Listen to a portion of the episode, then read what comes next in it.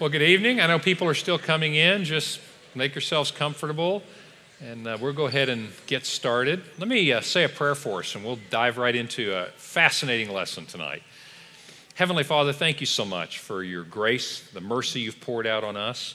I pray that as we open your word tonight, uh, we will engage our minds and, and reason together. And at the end, that our faith might be better founded in our knowledge and that our uh, love for you would grow. In Christ's name, amen. Well, you guys know the number for texting questions. And we are going to, let me just frame kind of where we are. We are uh, going to do chapters 17 and 18 of the book of Revelation.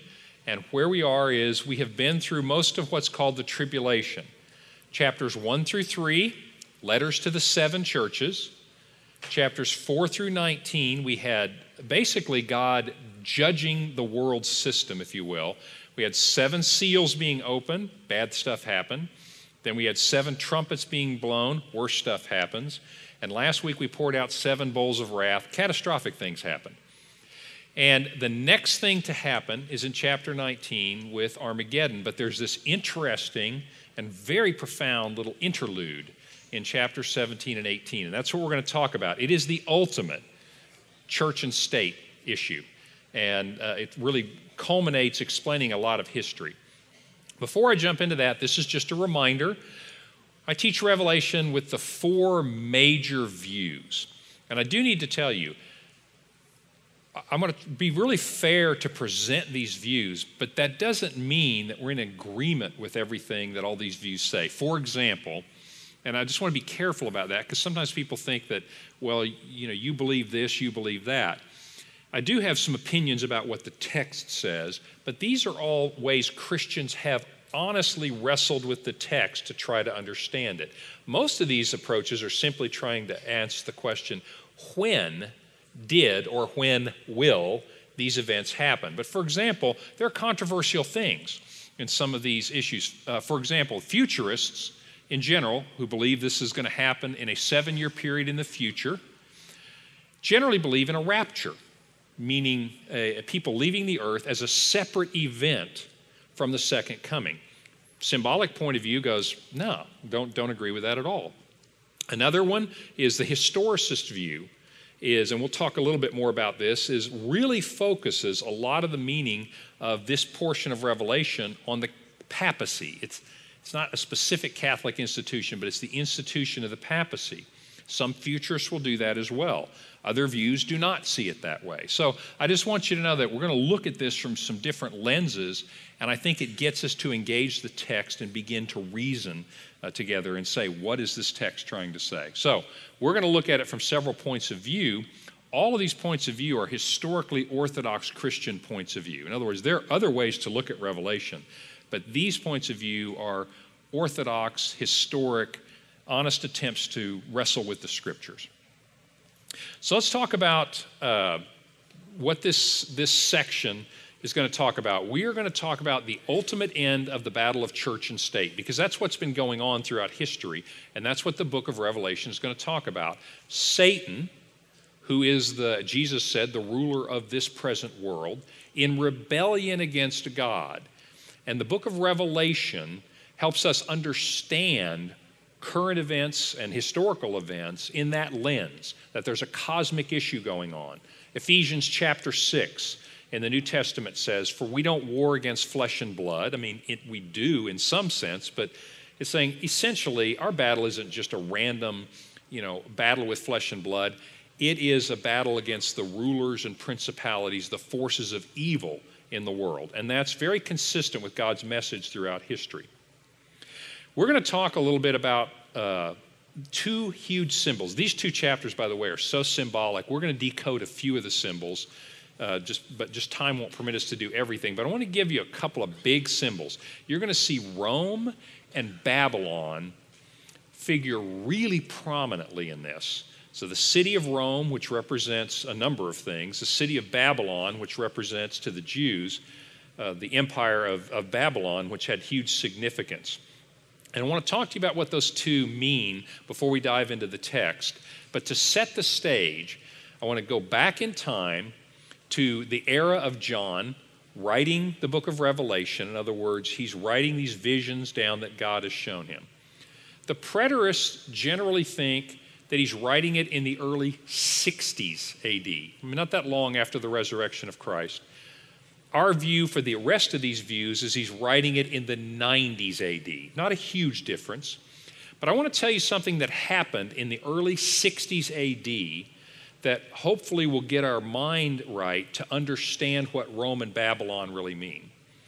There is a Roman historian, his name is Tacitus.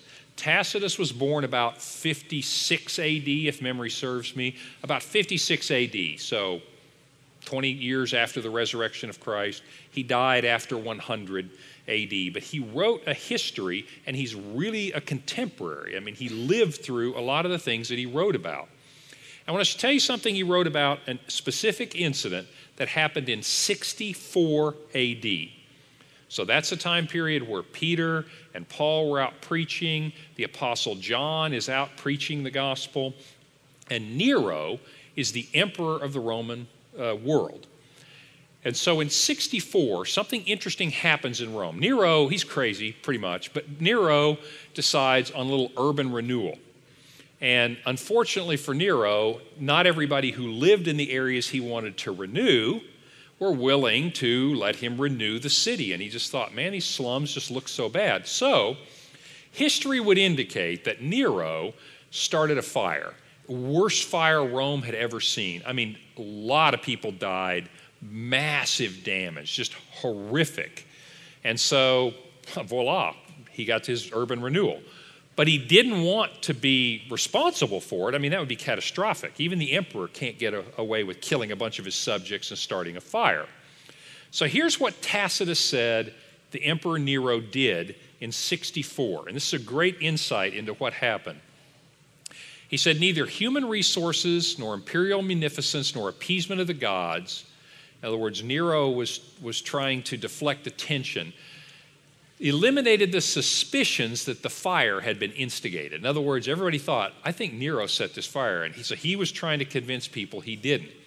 To suppress this rumor, Nero fabricated scapegoats and punished with every refinement the notoriously depraved Christians. And uh, I'll tell you some other time about why they were considered depraved. Tacitus thought Christians were bad guys.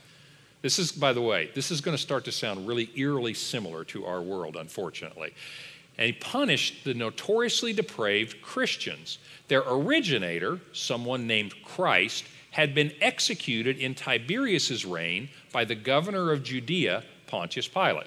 By the way, this is an extra biblical reference to what the Bible says happened. In other words, what the Bible says is a matter of history.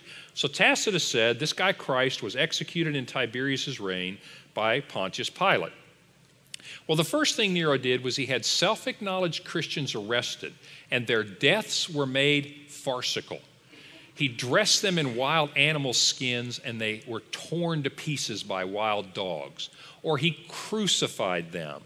Or he would dip them in tar and stick them, crucify them on poles, and light them at night like torches around the city.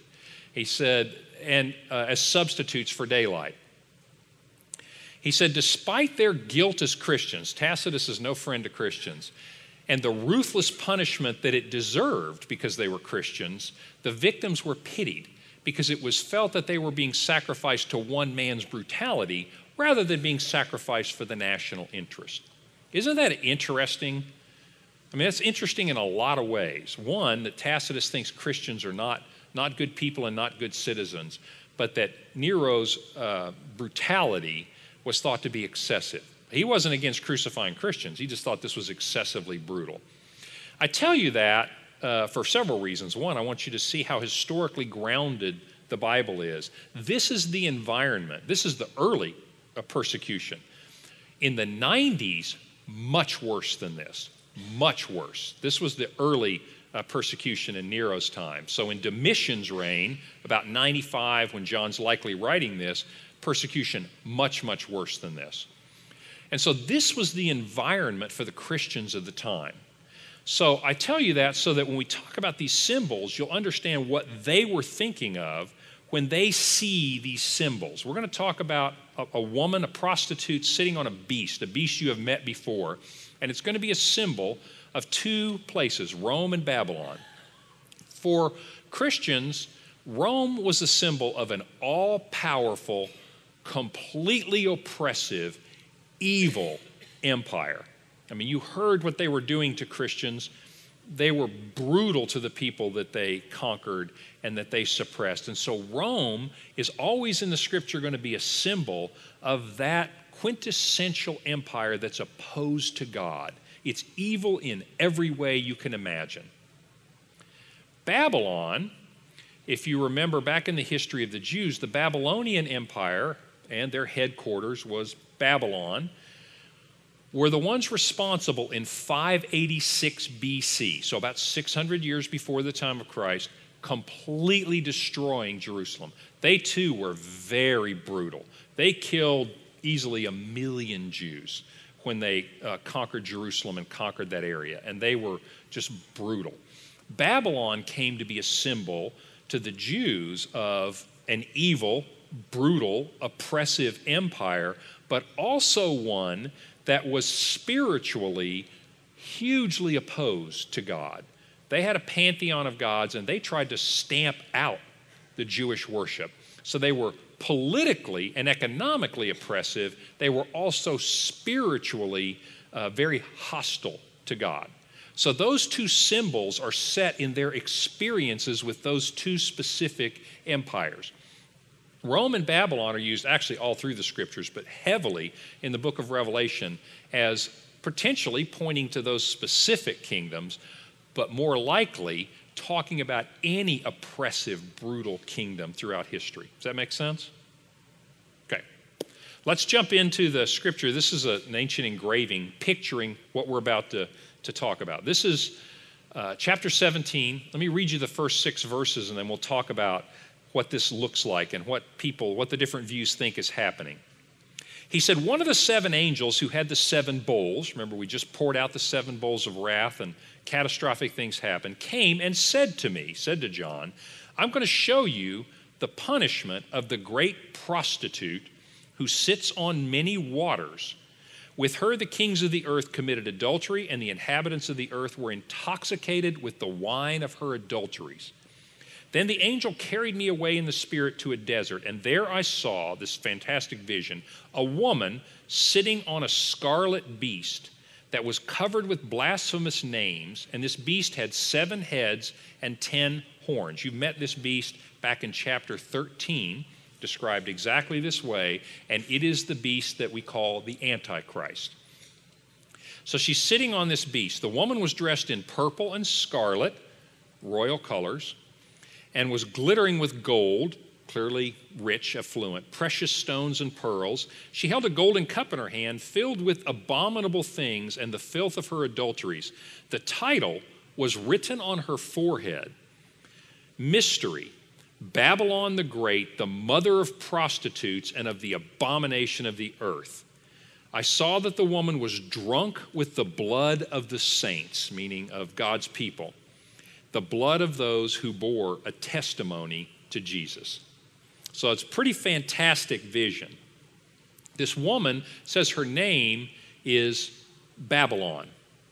She is Babylon the Great. So is she the city? Is she the empire? Is she in some way symbolizing the evil of the empire? We'll see what the different views think about this, but I wanted you to see that, okay, this lady is bad news. No matter how you look at it, this is tapping into this symbol of evil. And she's sitting on the Antichrist. So there's something really unholy happening here. A couple of symbols, by the way prostitution, sexual immorality in apocalyptic literature like this, like Revelation, is almost always talking about spiritual unfaithfulness. You'll see that all through the Old Testament. Let me give you a few verses for those of you that just want to write this down. I'm not going to go through it, but Isaiah 121, Jeremiah chapter 2. You'll see this in Exodus 16, uh, Hosea 2, Hosea 4. Those are just a few places where you'll see this direct correlation where God says, I'm going to use sexual immorality and particularly prostitution to represent a spiritual act, which is unfaithfulness spiritually to God. So you understand that this woman being called a prostitute is saying something about being unfaithful or in opposition to God. It has nothing to do with morality at all, it's a symbol.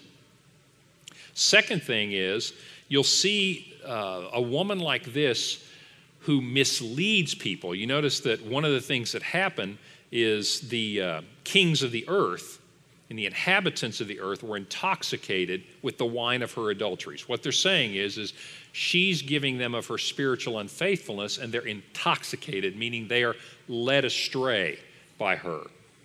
You're going to see uh, the idea of a Jezebel. Back in chapter 2, when we were talking about the letters to the seven churches, they actually said there's a Jezebel in one of these churches. Well, not literally the Jezebel of history, whom I'll talk to you about this Sunday, by the way. Not literally the Jezebel of history, but what did Jezebel do? She led people away from God to go worship other gods. So you see the similarity between the prostitute, the Jezebel. It's the same idea of leading people away from God. So this woman is someone who's going to be heavily engaged and opposed to God in that way. So, what do the different views think about who the woman is? We'll talk about the woman and the beast and what's happening.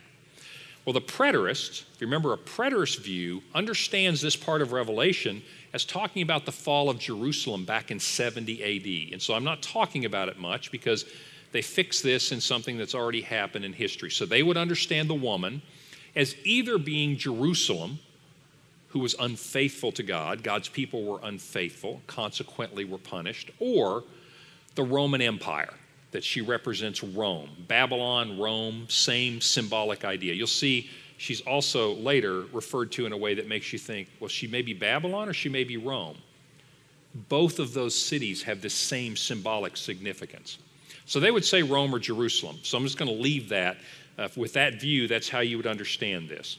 The historicist view, which basically says all of these things are giving us a roadmap of history between the first coming of Christ to the second coming. And if you remember, they, the historicist view understands most of this being fixed in the Middle Ages, the late Middle Ages, and the Catholic Church was very dominant. And the people who, who really understood this view of Revelation were the reformers, the Protestants. So think Martin Luther, John Calvin, I mean, all the reformers, John Wesley, and I'll show you a quote of John Wesley here in a second. They're going to understand this woman being an unfaithful religious organization, which to them was the papacy, the Catholic Church. For example, John Wesley, when he was commenting on verse 5, where it says, Mystery, Babylon the Great, uh, the mother of prostitutes, he said Benedict XIII, he's talking about a specific pope in the 1700s, in his proclamation of 1725, used these words The Catholic and Apostolical Roman Church is the head of the world, the mother of all believers, the faithful interpreter of God, and the mistress of all the churches. He's going to lay that against that verse 5 and say, This is the Catholic Church in that era, is fulfilling this prophecy. Uh, in modern times, that historical view is not so popular. Uh, Seventh day Adventists hold to this understanding of Scripture and view the Catholic Church in this way. Jehovah Witnesses hold to this view of Scripture, but it's not so much the Catholic Church as that this great prostitute is anybody who's not a Jehovah's Witness. Okay, it's a kind of equal opportunity. And anybody can be the great prostitute. So the historicist view is not as popular, but you can see how they, they would tend to see this woman as some kind of unfaithful religion. Now, the futurist view, if you remember, are looking at this passage and saying, actually, all of this is going to happen in a seven year period in the future. Some futurists think, like in our very near future, because things don't look so good, but it'll be a seven year period, and that this will happen near the end. And what will happen is the Antichrist, the beast, is going to use some kind of false religion and enlist it as the anti, I'm going to call the Antichrist he, but that's not necessarily the case, but as he builds this worldwide empire with which he's about to attack God's people. So futurists are going to look at this and say this woman is in some way representative of Rome. This woman is either the Roman Catholic Church or a confederation of churches who become unfaithful to God and ally themselves with this political leader called Antichrist as he builds his worldwide kingdom in this seven year period of the tribulation. There are a handful of futurists who say, no, that's not the best way to understand it. They think that she's called Babylon, that there will actually, this new kingdom will be headquartered in Babylon. This is a map of the Middle East, modern Middle East, and you see Baghdad there. Babylon, the ruins of Babylon are very close to Baghdad. I mean, Baghdad is kind of the modern Babylon. It is the capital of Iraq, which is the remnant, basically, of the old Babylonian Empire. So some futurists say, no, this woman literally is Babylon, and Baghdad will be the headquarters, if you will, of this worldwide empire. So if you're a futurist, one of the ways to understand this woman is in very specific, very literal, very political terms, as opposed to religious, spiritual terms. Okay? One more view the symbolic view. Now, the symbolic view doesn't set it in the past, like the preterists, or as a roadmap to history, like the historical view, or even as something happening in a specific future seven year period. The symbolic view says, look, these are powerful symbols. They have happened before and they will happen again. And so this woman is a symbol of all of the oppressive governments that are opposed to God. They are a, she is a symbol of every government that has been opposed to God throughout history. And in fact, my contention to you is, regardless of the view, is these chapters and this talk about Babylon is the ultimate description of the conflict of church and state. Meaning, you have God's people and you have governments, empires, kingdoms, some kind of political, economic powers in history. And what Revelation is telling us is it is inevitable that there will be a clash because empires always want to dominate the church. And I would argue that from a symbolic point of view, they would say that happened with Babylon in 600 BC, it happened with Rome from the time of Christ to 300 AD, it has happened in other kingdoms and countries, and it is happening now. In other words, the church in America, in the world today, is under tremendous pressure from political and economic institutions. In other words, a symbolic view would say this woman is every nation that has ever tried to oppress the church or oppress God's people. Does that make sense? That's how the different views are going to understand this woman. And what the, what the scripture is going to say about this woman is really profound and powerful. So, on the one hand, it speaks to the inevitability of governments attempting to overcome God and God's people. But watch what chapter 18, and I'm going to skip around just a little bit. The key point of this passage is okay, so what happens to this woman? Listen to what it says. A mighty angel picked up a boulder the size of a large millstone. Have you ever seen a millstone? They're huge stones. Threw it into the sea and said, That's the kind of violence that the great city of Babylon will be thrown down. This is talking about either the Antichrist empire in the seven years, or if you're a historicist, the papacy that or the, the Roman Catholic Church and other churches, every church that's been unfaithful to God will be cast down. Or if you're a symbolic sense, every government that's ever been opposed to God has been judged and destroyed. In other words, let me put it simply the church is still here and Rome is not. Make sense? So listen, this is the judgment on it. The music of harpists and musicians will never be heard in you again. No workman will be found in you again. The sound of factories, a millstone, will never be heard in you again. The light of a lamp will never shine in you again. This is a final judgment on all the kingdoms of the world, or specifically the Antichrist kingdom. The voice of a bridegroom and bride will never be heard in you again. By your magic, all the nations were led astray. In her was found the blood of the prophets and the saints and all who have been killed on the earth. In other words, this is basically saying all of the systems that are opposed to God will be judged and will be destroyed, regardless of your view of Revelation. And that's a powerful message. It says, in one sense, it's inevitable that church and state will come into conflict. And in the second point, it says, and it is inevitable that God will indeed destroy the forces that are allied against him. And I hope that's encouraging. That's why, by the way, Christians under persecution for 2,000 years have read this book a lot. I know that in the American church in recent past, we haven't really read Revelation a lot, partly because we've been pretty comfortable and affluent. But I want you to understand that Christians throughout history have read this book a lot for this message, for this assurance from God that He was going to prevail. So that's the woman. What people think that she is either a Babylon or a renewed Rome, or but in some way an unfaithful religious uh, institution. Let me jump into uh, talking about the beast a little bit, and then we'll uh, turn to some questions. By the way, this, this idea of the message, I thought I'd give you a couple of quotes. This idea of you see the kingdoms or a specific kingdom opposed to God and the inevitability of judgment. Bruce Metzger says this well. He says, The message of the book of Revelation concerns the character and the timeliness of God's judgment, but not only of people, but nations, principalities, powers, authorities, institutions, and to the extent that ecclesiastical denominations, in other words, churches, have succumbed to the lure of power and prestige, in other words, have, to use biblical language, prostituted themselves, meaning become unfaithful to God and pursued the gods of the culture, the words of John are applicable also to present day church structures. In other words, he's going to look at it from a symbolic view and say, this message is about corporations and organizations and even churches that if one is not faithful to God, one comes under the judgment of God. Uh, Beale, is uh, another commentator, says this Here in a paragraph is the difference between the kingdom of darkness and the kingdom of light.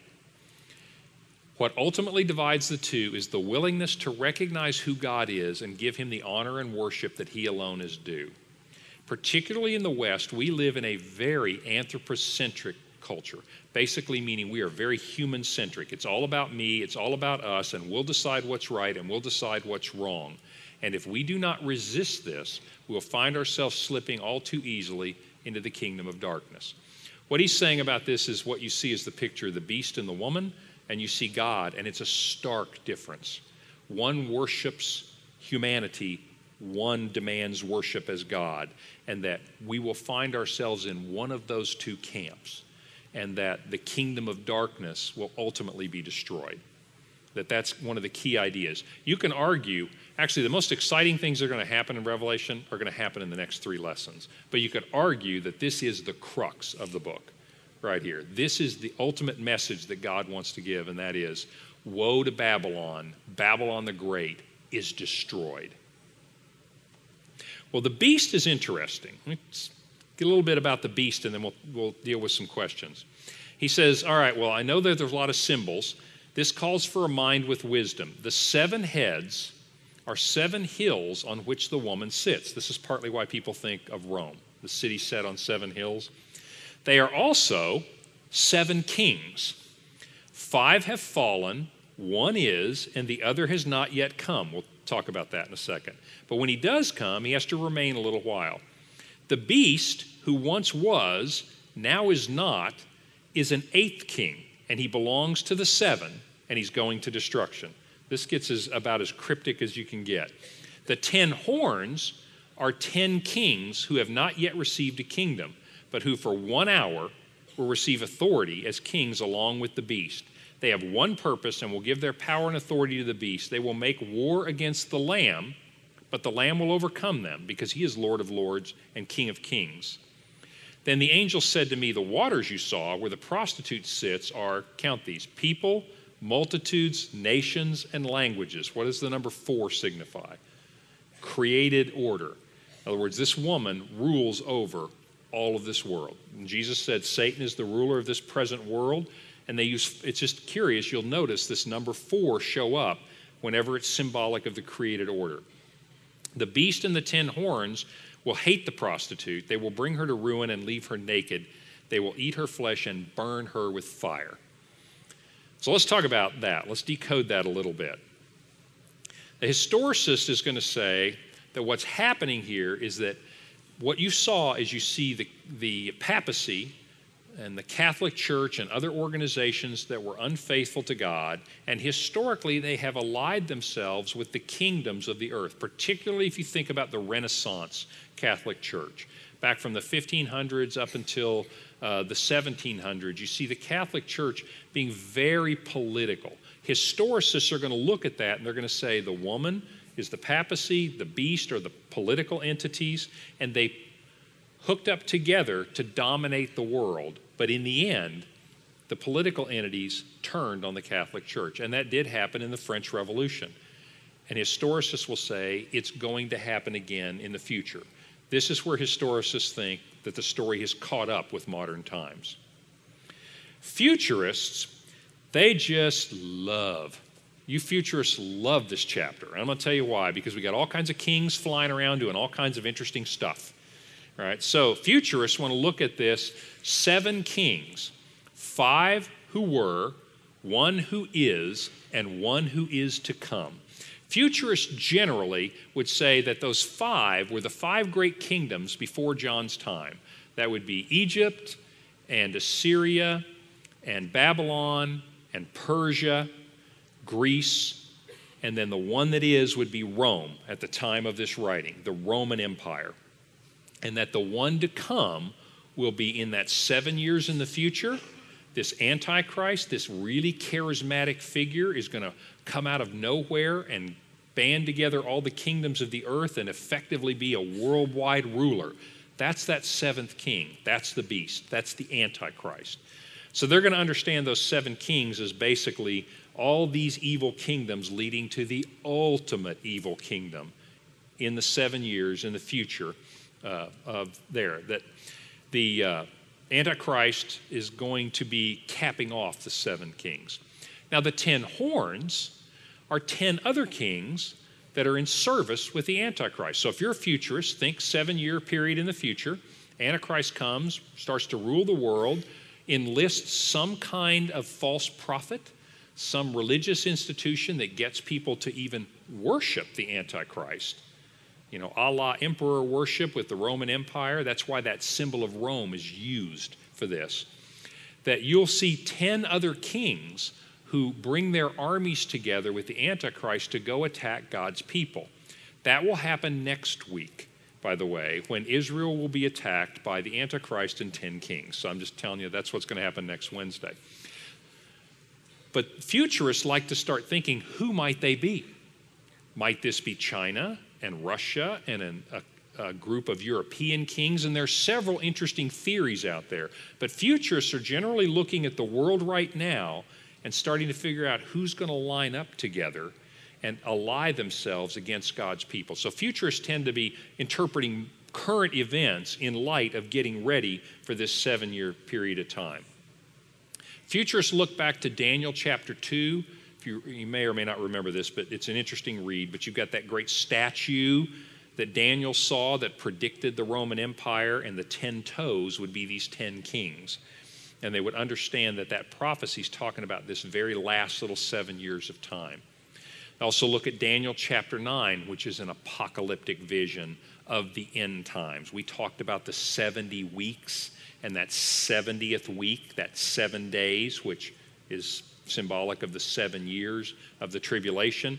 So, you, if your futurists see all this coming together as very prophetic and very specific, that something geopolitical is going to happen, that there'll be these kingdoms come together and they will attack God's people. Whether that's headquartered in Babylon, as some futurists think, or whether it's headquartered in Rome and then the false prophet will be some kind of, of unfaithful religion that will point people to worship the Antichrist instead of God. The symbolic view understands the ten kings and the seven kingdoms as, as symbolic numbers. For example, the number seven, symbolic's going to argue why seven kings? Why not 14? Right? They're going to argue that, you know, maybe it's not seven specific kings Maybe seven is the number of completeness, which it is, and it says, you know, seven represents the entire kingdoms of all of history. In other words, seven is just that number of fullness. And they're going to say This is symbolic of every evil kingdom that's ever been. The 10 kings, 10 fingers, 10 toes, that's kind of natural power. It's like these are the kingdoms of the world exercising their economic and political power to attack and punish God's people. So I hope that this kind of helps you see how people look at this. Some very specifically in the future, the futurists. Some very specifically in the past, the historicists. And others very much saying this is a recurring idea. God's telling us about things that have happened, are happening, and probably will also happen. But the inevitable result is that the kingdoms of the world, Babylon the Great, is going to fall. It's going to be judged and destroyed by God.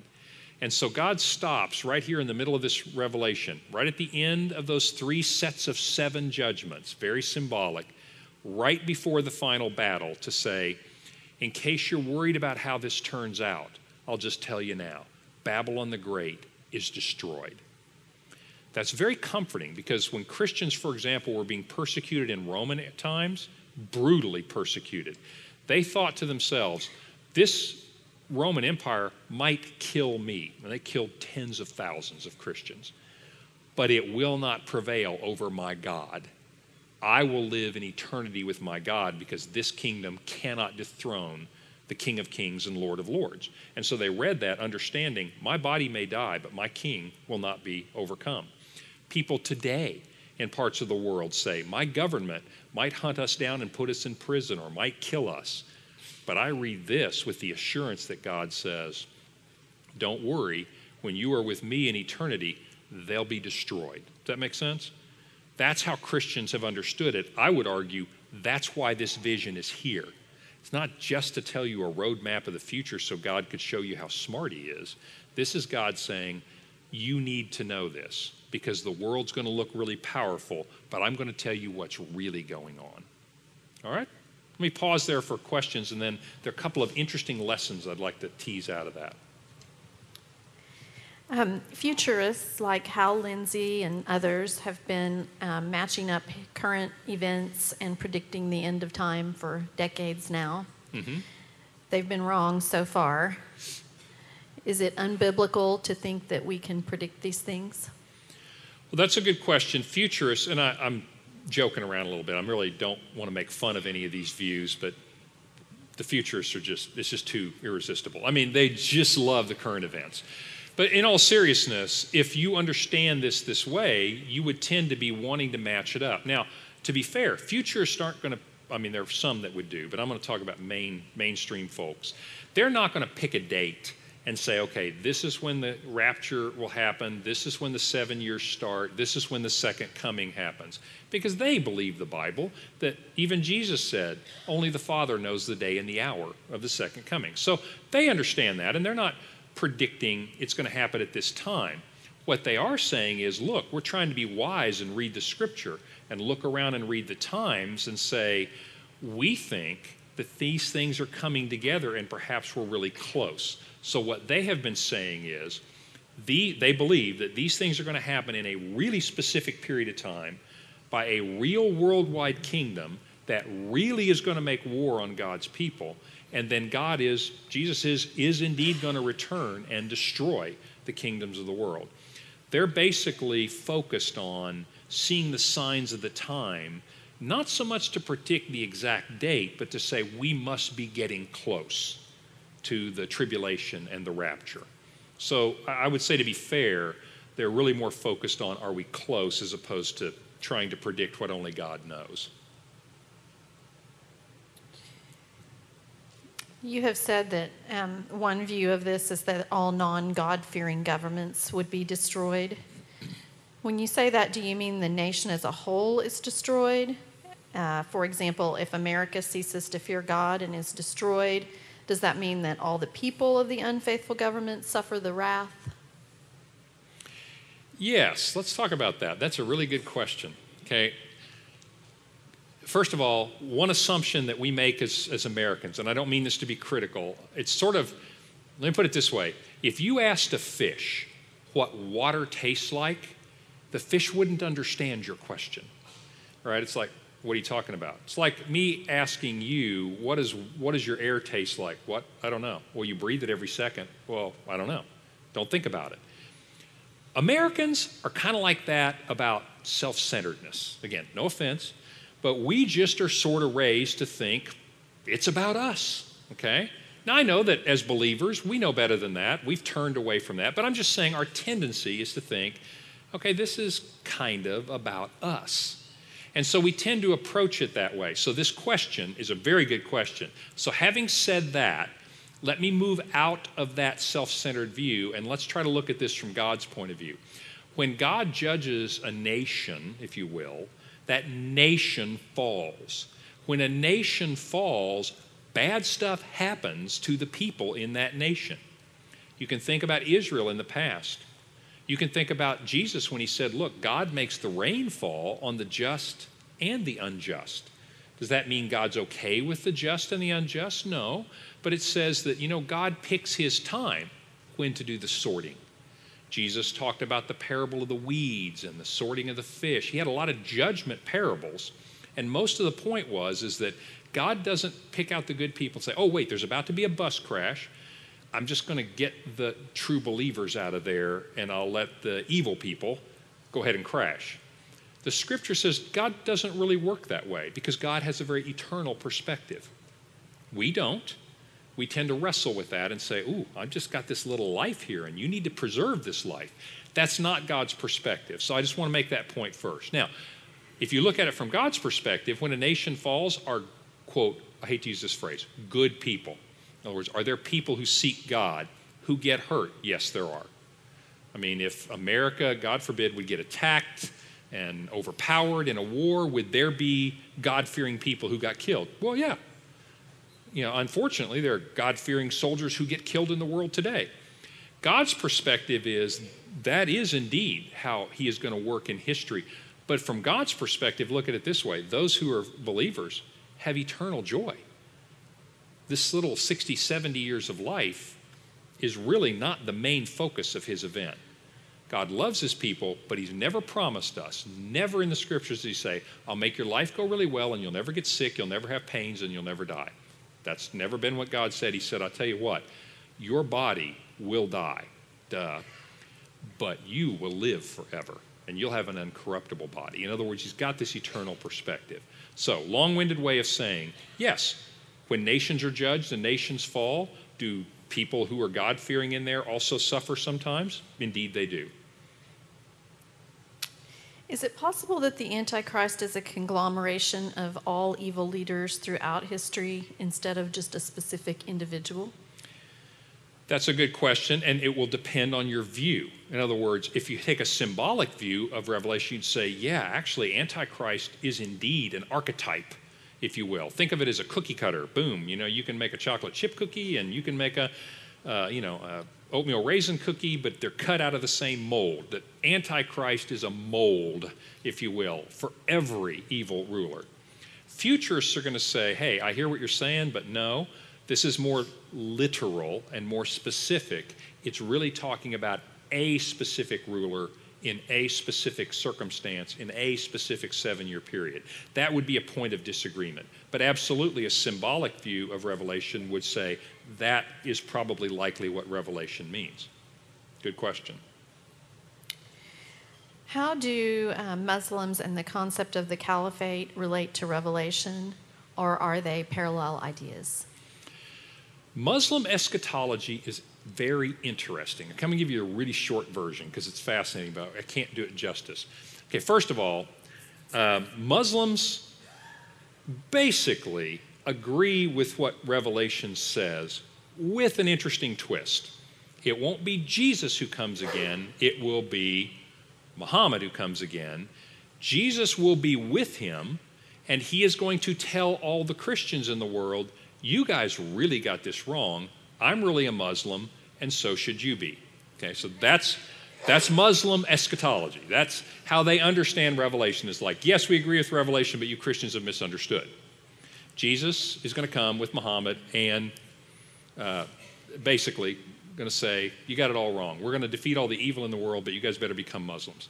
So they see there is an eschatology that where God is going to judge the world, that there's going to be a battle. They tend to be more, uh, in general, I can't paint with a broad brush because there are different views amongst Muslims about the end times, but fundamentally, they tend to see the followers of Muhammad, Muslims, as more involved in this battle. When we talk about Armageddon, and I'll just bring this up next time, you're going to see that the Christian idea of Armageddon and a Muslim idea are really different. One of the ways is that, for example, when uh, if you think of Iran, they have a very, very specific Shiite kind of an eschatology that says, let's just get this war started. Because once we get it started, Allah is going to jump in on our side. Christian eschatology, very different.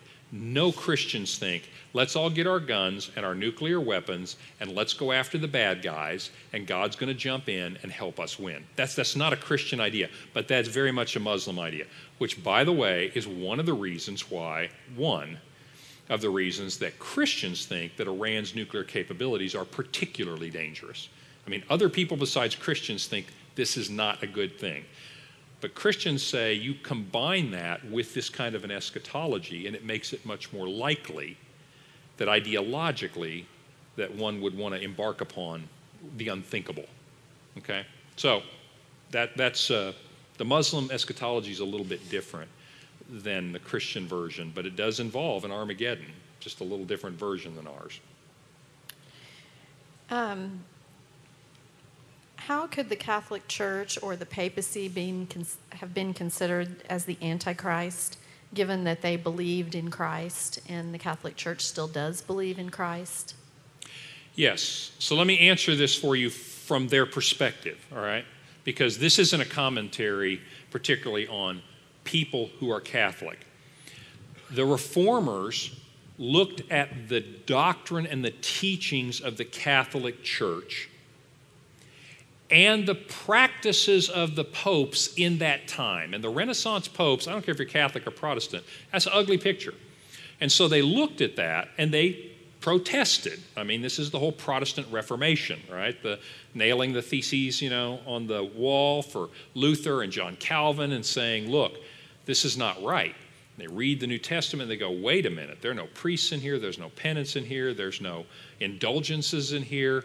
So they looked at Catholic doctrine and they said, this does not match the Word of God. And they looked at the practices of the time, not at all Catholic people, but they looked at the popes of the time and they saw what they would call a prostituting, meaning a spiritual unfaithfulness in their allegiance to God and an allegiance to power and prestige and wealth. Does that make sense? So, from their point of view, they could easily see the Catholic Church as even though they said, yes, we believe in God, eh, but the Pope, you know, was basically, you know, the papacy at that time was really, they felt like being unfaithful to that, untrue to the Word of God, and completely off track in terms of their behavior. So they would see it as what you'd call an apostate church or spiritually unfaithful. That's how they saw it. The doctrine and the practices at the time they felt like were untrue.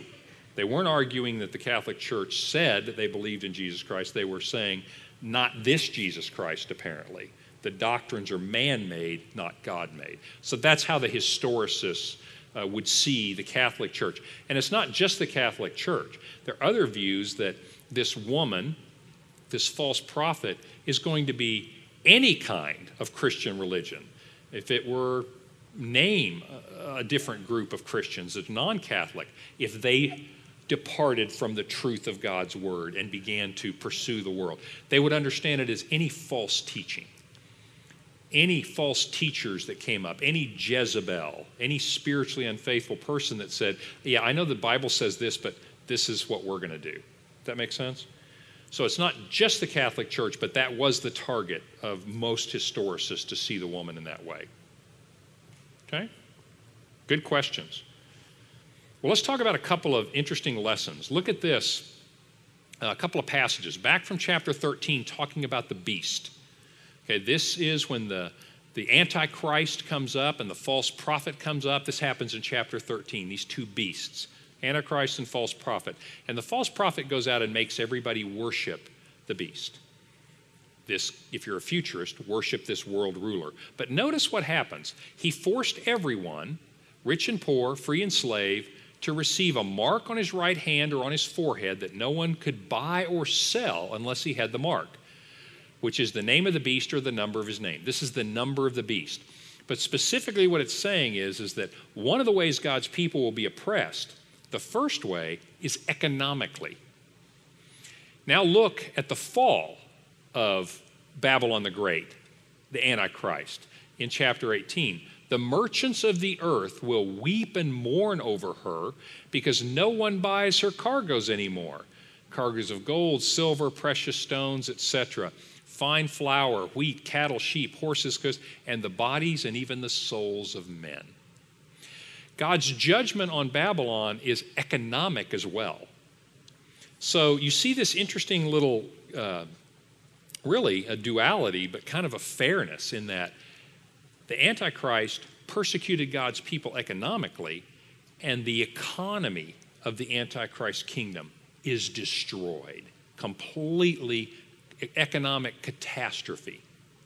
And I want to point out to you that this idea of persecution being economic is something we don't think about. We tell stories of the early Christians being burned at the stake, being led into the arena, and the animals out, and all those things happen. In fact, we were recently in Israel and we were looking at an arena.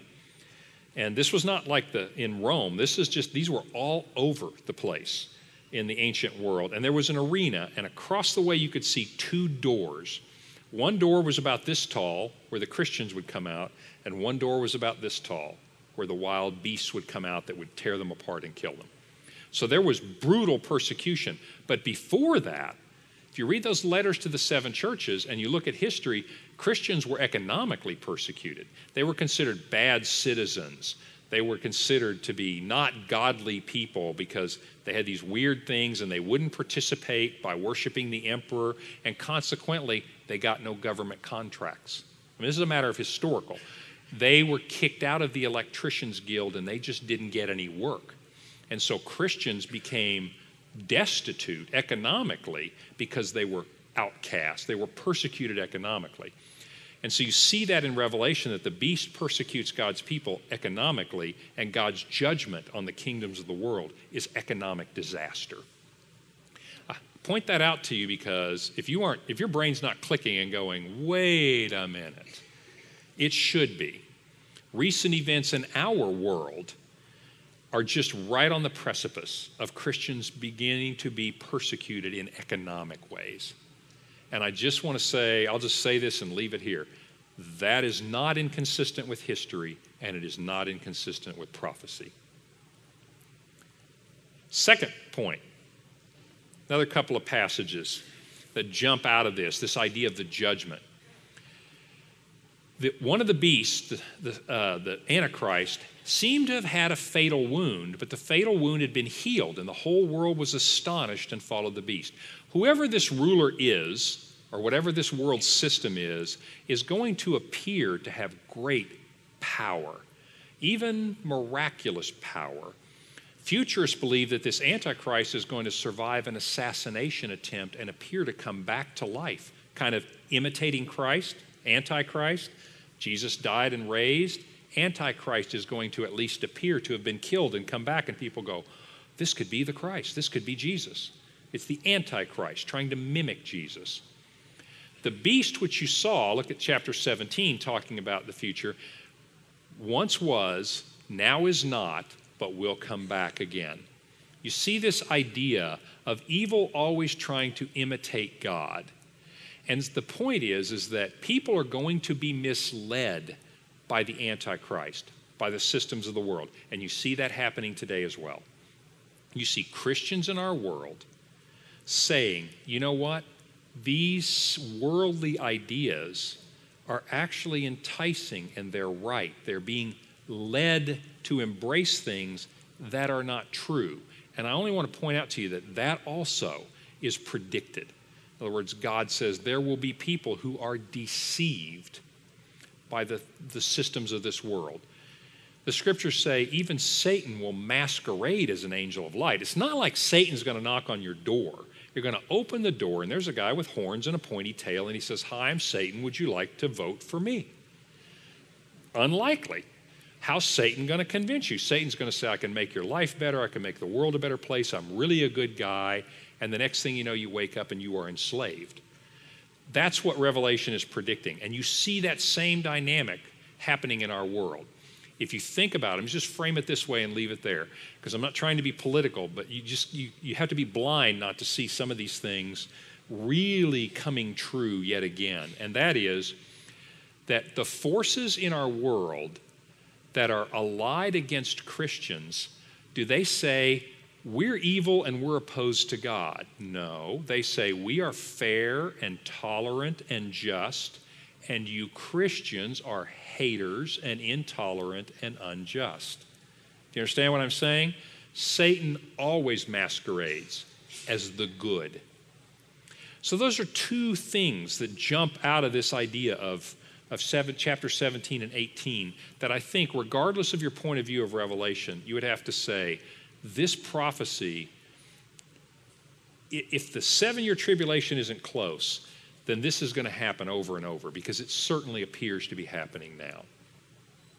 And I guess my final statement would be this talking about the, the church and state. The idea in America, we have this idea that we made up about the separation of church and state. But fundamentally, in the scriptures, you actually see the idea of a conflict of church and state. It's happened throughout history, it is happening in our world now, and it will continue to happen. But the encouragement I would give you is simply this God says, before we even get to the battle, I want to reassure you that this isn't even going to be a contest. The forces that persecute you in the world are doomed. When we get to Armageddon, this is not going to be a fair fight. But when we get to Armageddon next time, I think you'll find it quite interesting because I love the futurists because they have got the most interestingly complex ideas about Armageddon. But we'll talk about that next time. I'll see you guys next week.